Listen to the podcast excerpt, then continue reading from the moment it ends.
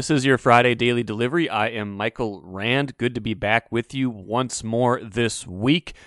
Plenty to get to today. Chip Scoggins, Star Tribune columnist, will join me in just a little bit. He is in San Antonio for the uh, NCAA Women's Basketball Final Four, in particular to uh, to cover Paige Bueckers and everything that the experience of that Hopkins High School freshman, National College Women's Player of the Year as a freshman, everything that entails. So, looking forward to talking to Chip here in just a minute. But first, what did I miss?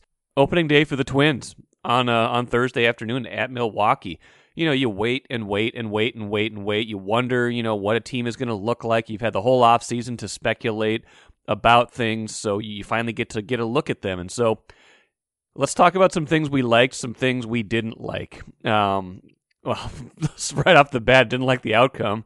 Right, uh, everything was going great until the ninth inning. I shouldn't say everything was going great. Everything was going good on the scoreboard, and we'll get into that in a little bit. But Twins lose 6 5 in extra innings, uh, 6 5 in 10 innings, after the Brewers get three in the ninth off of Alexander Colome, their closer, um, so to speak. And we'll, uh, we'll get to that here in a little bit, too. But right off the bat, that's the outcome. They lose 6 5. Don't like that, obviously, if you are a Twins fan. I want to start with the things I, I liked just because I think that the game flow naturally dictates that uh, we'll start with the things we like because that's kind of what the, what we saw at the beginning, and then what we didn't like was a little bit more towards uh, towards the end. So what did I like? Three things I liked out of that game.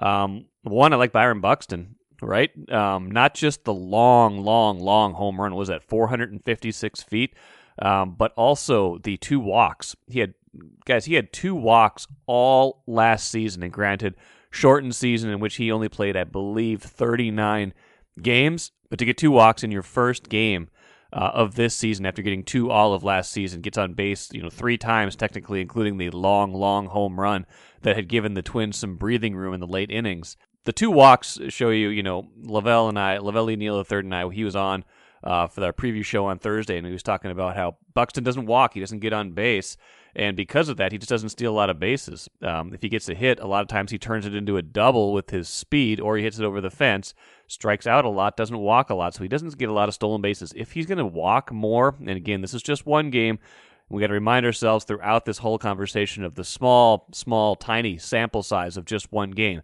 But if he's going to walk more, if he can increase his walk rate, there'll be more opportunities for him to impact the game in the running game and not just with his defense, and power. So that's something to watch for for the rest of the year, but a good start for Byron Buxton. I also like Max Kepler, right? We, talked about Max Kepler struggling all spring. I think he would he have three hits in spring training and like 43 at bats, something like that. Um, I don't know if it's just a matter of getting that out of the way, whether it's a matter of he was working on some stuff and it did, you know, the, the results didn't matter all that much, but he gets three hits in the opener, has as many hits in the opener as I think he had all spring. Um, looks much better at the plate. You know, he gets a bloop to fall in that, that knocks in a run, gets a the big triple. Um, and you know, so he he looks like he's ready to go day one. And if that was a concern, I don't think that was a huge concern. But anytime someone struggles to that degree in spring training, you're kind of wondering is that going to carry over to the regular season? Is going to be an impact on his overall game there? So it does not look like that was impacted. So good start from Max Kepler too. So two of those three outfield spots looked good on the first game. Last one, I liked the bullpen up until Alexander Colome. Maybe that was a big question coming in. Um, you know, but Kenta Maeda, who we'll get to again here in a minute, did not have a great outing. He was okay. He, he kind of, but he kind of muddled through it. He needed 88 pitches uh, just to get through four and a third innings. And you know, early in the season, pitchers are going to be on a slightly shorter rope, so we got to understand that. But you know, they needed a lot of different relievers. Tyler Duffey comes in, gets gets out of that jam, gets gets enough uh, enough done to, to to get out of that jam with a lead. And Cody Stashak, uh, Taylor Rogers, Hansel Robles, all of them just three scoreless innings. Uh, each of them had at least one strikeout. Robles had two.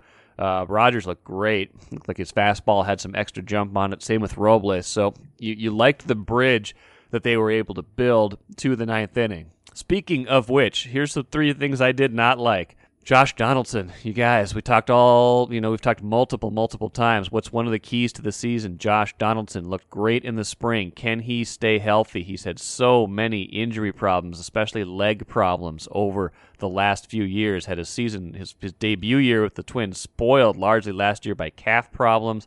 And again, that was just a shortened season. So you're, you're talking about three more years left on that $92 million contract he signed uh, before the 2020 season. He goes out after half an inning, hits a double. Um, really nice, you know, looked like a great, great start for him. Hits a double. Something seems like it happens when he's going from first to second base, some kind of hamstring twinge. So, you know, if there's a sliver of good news in it, it's it's not. Doesn't seem like it's the same exact problem he's had before. You wonder if it's related in any way. Just you know, when you've had problems in one area, you start to overcompensate and, and you know run differently. Maybe I don't know. That would be that would be speculation to, to try to decide how it happened. The most important thing is that it did happen. He had to leave the game. We'll see how quickly he's back in the lineup, but just not a great sign when a guy who you're hoping can stay healthy all season, or at least for the majority of the season, uh, and has had injury problems. He gets hurt like six minutes into the season. He has to leave the game and is injured six minutes into the year, basically, and doesn't doesn't even get to play the bottom half of the first inning. Another thing they didn't like the fielding throughout. They gave away a lot of extra outs. Um, some curious decisions. You know, you had the the blood the, the you know the error, the flat out error by Andrelton Simmons, who's supposed to be one of their best players. And again, errors happen, right? It's it's nothing's perfect. It doesn't mean he's not a great defensive player. It just means he made a he made an error in the, in the first game of the year. So that was disappointing though, because that that hastened Kenta Maeda's exit. Kind of you know creates a domino effect of how the bullpen gets used, things of that nature. So didn't love that. The ninth inning is where he had some real issues, where you know um, Alexander Colome is in the game. Um, you know he gets the first out. He then he hit, gets a hit by pitch. You're like, okay, all right, let's let's you know He's a guy that's got a lot of base runners sometimes, even when he's effective. Next batter hits a chopper right back to him, has to run up and get it. Take the sure out. Let's that let's let's be honest, right? You, you got one out, runner on first in a three-run game. What's more important, trying to get the lead runner in that case, or making sure you get an out? He throws to second, the throw is high. They don't get an out, eh, eh, so you got first and second all of a sudden. Next batter up, Christian Yelich. I thought it was a home run off the bat, but instead, Max Kepler goes back.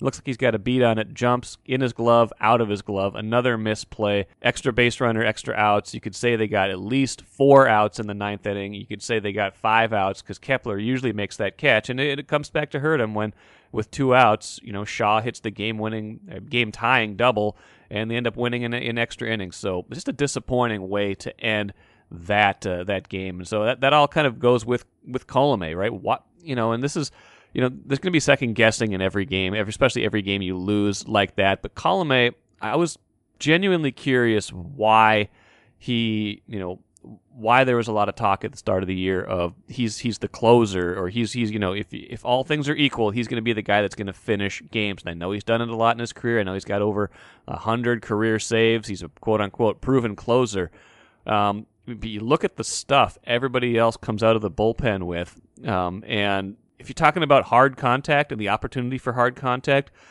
boy, I would sure rather have Taylor Rogers in that spot than I would love to have Alexander Colome. And that, again, it's just one game. I don't want to make huge judgments off of one game. I'm just talking about pure, purely from a stuff standpoint, purely from a if I'm worried about one batter doing some particular damage against one pitcher, I'm less worried about that happening against Taylor Rogers. And, you know, again, the ninth inning is just one of the innings. Rogers pitches the seventh inning, which was important. Three, four, five hitters are up. He goes right through them. That's important. Those those outs count the same relatively as the ones in the ninth inning. But if you're talking about just having who I trust in the ninth inning, uh, it's Taylor Rogers. And I, I wonder if that will change to a certain degree as the year goes on last thing I want to get to, and I don't want to complain too much about this after the first game, but man, four hours and 14 minutes to play a 10 inning game. And yeah, yeah, the extra innings added a little bit to it, but it was creeping up on four hours for what could have been a five to two, five to three finish. That's too much. Uh, I mean, you know, you get excited for the start of the year, then you got a game that lasts almost four hours, and I don't want to. Com- again, I don't want to complain about this. There'll be time for me to get on my soapbox about pace of play, time of game, but just really disheartening to see a game drag on like that to be the first one of the season. I think they, they got to do something about this, and if they're not going to affect the game, they got to do something else. Maybe they got to start tricking us. Start the games earlier. Um, you know, if you got a night game, start the game at 6.30 or 6 o'clock instead of 7 because these games go to 10 10.30 people are going to bed they got to leave the ballpark like you know do what the do what the food industry did you know start making the they started making the packages smaller and kept the prices the same. Start the games earlier. At least try to trick us into thinking that the games aren't lasting as long as they are. Because right now even after one game i'm tired of how long these games last. I'm Naila-Jean Meyers senior assistant sports editor at the star tribune. Thank you for listening to Strib Sports Daily Delivery. This work is made possible by our Star Tribune subscribers. For unlimited access to the articles mentioned in this podcast and our coverage of Minnesota sports from pros to preps, go to startribune.com slash subscribe. Welcome back to Strib Sports Daily Delivery. Chip Scoggins, how you doing? I am doing good. Michael, how are you doing? I'm good. Chip is down in uh, San Antonio. I say down in for everything pretty much, but this case it's very much uh, it's very apt, uh, straight down almost in uh, in San Antonio for the uh, women's Final Four, and in particular uh, Hopkins star turned UConn star Paige Bueckers. Big story on her in Friday's paper in advance of the um, national semifinals Friday night. Chip, give me you know I know you talked to to Paige's dad. I'm sure you've done a lot of reporting for this story you know most of it which gets into the story but some of it which doesn't maybe give me some of your give me the overview of of kind of the story and and how you see paige Bueckers, who you know this week already national women's player of the year even though she's only a freshman yeah it's kind of um as i talked about it with some people that she's sort of like the perfect superstar for the moment um, for 2021. Uh, obviously, the way she plays and she's doing these historic things, as you mentioned, the, the first freshman in the history of the women's game to ever be named Player of the Year, and and just has had some huge moments, whether it was you know against South Carolina, number one ranked South Carolina earlier in the year, where she scores the last 13 points and hits that crazy three that bounces way up high. You know, our first tournament game, she gets 24 points. The other night against Baylor in the Elite Eight, they're down 10, and she kind of sparks that rally and scores 28 points. And so she just kind of has this presence that, you know, I think people in Minnesota, Minnesota have seen, but on a big stage now that just rises to the occasion. But also just her popularity, Mike, when you look at her social media in terms of Instagram, TikTok, Twitter, she has over a million followers, which is that's amazing. Just, yeah, that's a lot. It's unbelievable. Uh, you know, I talked to a, a guy who owns a company that helps athletes monetize their social media brand. And he said he guarantees that companies are already lining up trying to get hoping that Paige will endorse their product, whatever it is, when the when NCAA finally passes the name, image, and likeness legislation at some point. As someone said, she's of the digital age, right? I mean, she's of that generation that grew up with a phone in their hand and are on social media nonstop like my kids are. And so she has this kind of fame about her um, and the basketball component that goes with it. And she's doing this historic things for the, you know, the flagship women's basketball program uh, at UConn and for a Hall of Fame coach coach in Geno. And so just trying to capture all that, just kind of this moment in this supernova uh, personality and talent. What's interesting is I'm, I saw Geno Auriemma talking, I think it was at the Final Four already, and just, you know, in comparing the women's game and the men's game, women's game is is rising in popularity. You've got a lot of these athletes that are, you know, kind of at the at the forefront of social media exposure and that would be, you know, some of the most, you know, popular earners in that regard. But when you when it comes to their ability to monetize at least quickly, um, the women's game, you cannot be the one and done player. You can't you can't do that. It's it's a it's usually a four year thing. Now, in Paige's case, we believe, and it looks like, you know, rules wise, she could probably go after three years based on her age if she wanted to declare for the WNBA draft in 2023. But regardless, like she can't be a Jalen Suggs. She can't just be like, I've, I, have i have done all I can do. I'm a, I'm a, I'm a player of the year. What else can I accomplish? You know, in the college games, especially if she wins a national championship this year. What, what did Geno say about that? Because I thought that was pretty interesting. Yeah, he asked, he got asked about it yesterday, and and um, apparently Paige did too. I I was in the as in the plane flying down here when she had her her press conference, but both of them said they wish that women had the option that the men do, in that they should have the choice if if um, if they want to be a one and done or two and done or even three and done, that they should have that choice. And he and Geno brought up, he said, you see the case of Paige and Jalen Suggs, who are really good friends, and you know he said one of them is going, you know, same neighborhood, grew up together, same everything. One of them is going to be a top three pick and make millions of dollars next year. The other one's going back to UConn because she has to. And he just said they're, you know, they're 3,000 miles apart geographically. And he said their paths right now are 3,000 miles apart too. And, and he just, I mean, obviously for Geno, he says he, he says it's great for the women's game because you can build your brand. Players are there. It's kind of like uh, men's basketball back in the 80s or however long when you saw these teams, whether it's Duke or UNLV or whatever, that were together for a number of years and you got to know the players and the brand. He's, he thinks that will benefit the women's game because you're going to have Paige and Caitlin Clark at Iowa for the next couple years, and they're going to be the face of women's basketball. But for the individuals, he he and Paige wish they had the option to if they if they wanted to leave score early, they could. What about the family? How do you get the sense that they're handling all this and just you know the the fame and the, the I mean, sure it's yeah wasn't it's not a surprise to them necessarily, but everything that's happened this year we could have projected, but when it already when it does happen, what how does that feel to that family? Yeah, and it, they've dealt with it for so long. And I spoke to uh, Paige's mom and dad, Bob and, and Amy.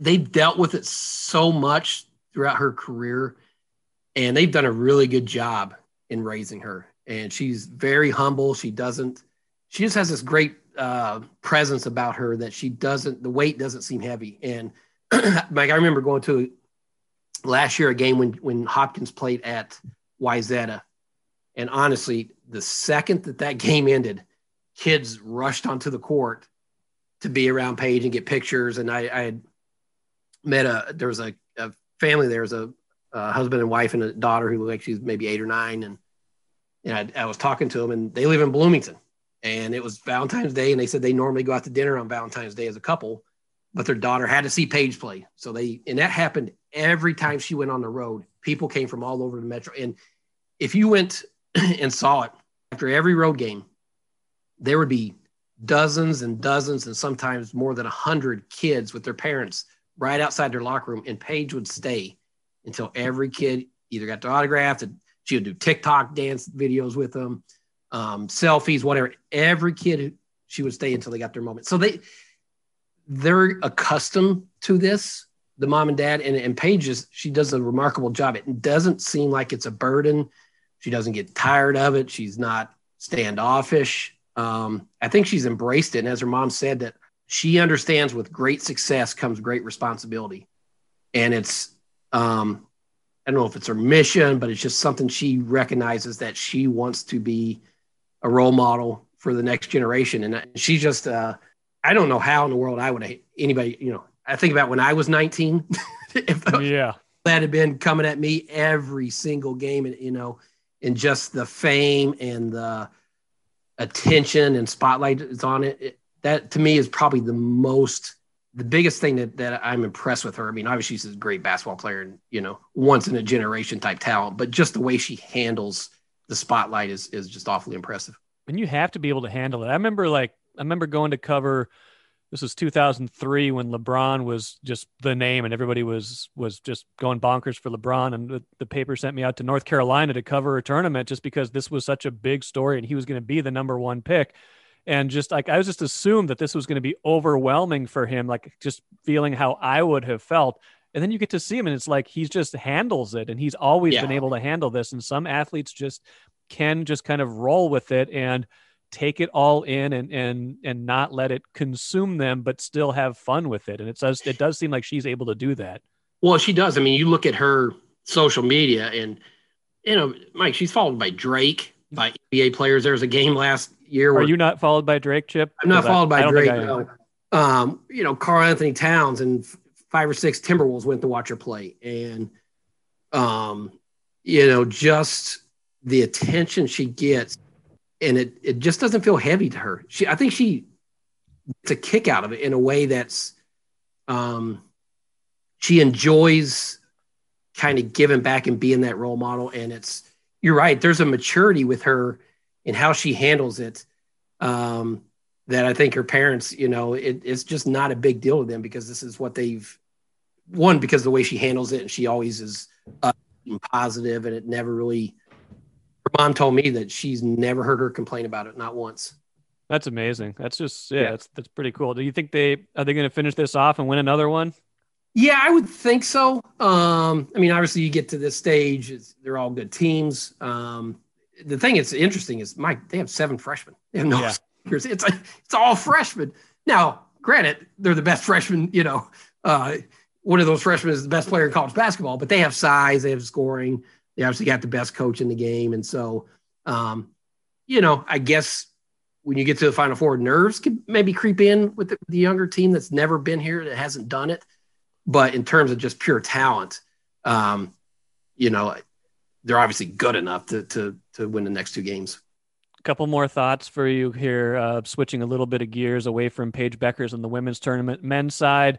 Got the semifinals on Saturday and then the national championship game on Monday. Um, I don't know how much of the tournament you've watched, but just overall impressions and you know the the Big Ten, you know, kind of doing.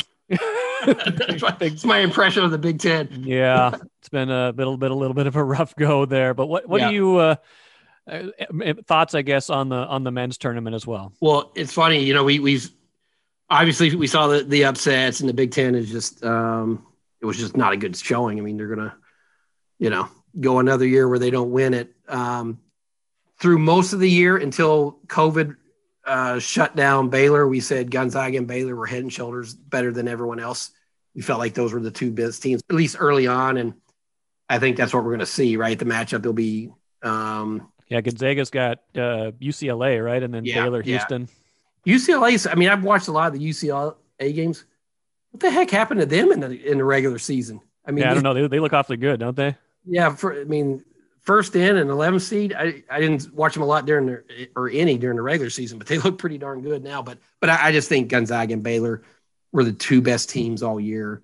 Uh, I hope it's them because they were supposed to play right, and that game got canceled during the regular season.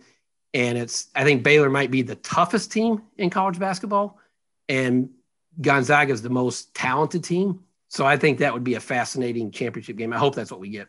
Yeah, no, good point. I, I agree with that too. I hope that's, you know, in a weird year where I just didn't watch a whole lot of college basketball because I think I've explained this on the podcast, maybe even with you. It just, college basketball feels like the thing that suffered the most to me from the lack of attendance. It's just the atmosphere was depleted so much this year. And I'm not like a huge, like, I'm not the world's biggest college basketball fan to begin with, but just, in a weird year, I'd love to see a really good championship game at the very least. Yeah, it's too bad if it if it turns out to be uh, Gonzaga and Baylor that it's not a full house because that would be a great environment. And you're right, college basketball, no matter where you're at, without the fans right on top of you and and just the atmosphere that it creates, um, it, it was among the weirdest. I would say it in, to me it in, in, in the NFL.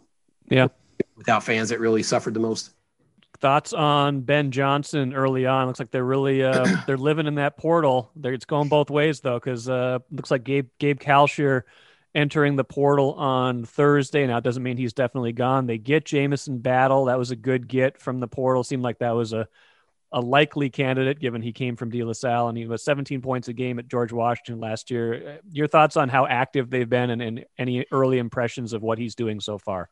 Yeah, that didn't surprise me. Uh, the, the Gabe Kalscheur one does. I, you know, I'm not sure other than reasoning if, if you know he just wants a fresh start with a you know new program, new coach. And, and, to be clear too, there's a it seems like if you read the tea leaves, there's a decent chance he stays. He's just kind of sure. exploring it. So sure, yeah, and it, you know what? I mean, there's over a thousand kids right in the portal. Yeah, uh, and so I, I this doesn't surprise me. Um, you're not going to see to this degree every year this kind of movement, but Mike, this transfer portal is changing college basketball for good. I mean, it's just it's so easy to transfer now, and kids are are going to use it. And so I asked Ben about that at his opening press conference as as a coach, how do you balance wanting to, you know, recruit kids and develop them and build a program that way versus the inevitability of the transfer portal and it's just going to create chaos every year and and he said it really takes they're still trying to figure it out coaches but it's going to take some unique roster construction and roster management and how you divvy up scholarships because you just know year to year you don't want it to happen but you know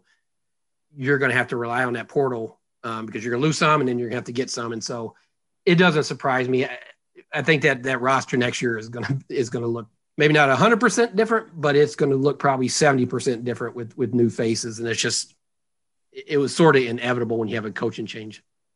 I know you've had your head down. You're really focusing on the Paige Buecker story, the women's tournament. Um, but I hope you take careful little steps. I don't want you to injure your leg, your hamstring, your calf in any way, shape, or form, like Josh Donaldson did after a half an inning on opening day. Mike, you told me that before we came on here, and I thought you were pulling my leg. I mean, you can't make it up, right? No, you can. It's, it's it's like it's every, like it's like you expect it, but you can't. But you were like, come on, Mike. Every prediction and projection about the Twins included what two things? Their record will be depending on Byron Buxton and Josh Donaldson staying healthy. Yeah. It is a half an inning. Half an inning. half an inning. He got it was he like got hit. I got got a double, like a beautiful swing, and he's like going from first to second base, and something happens, and so it's like, you know. you, I mean, we're speculating, but is you wonder if there's compensation for trying to not hurt the calf that he hurt. Yeah. I know they said tight hamstring. We'll see. I mean, it, it hopefully it's like you know, hopefully for his sake and the twins' sake because he had a really good camp.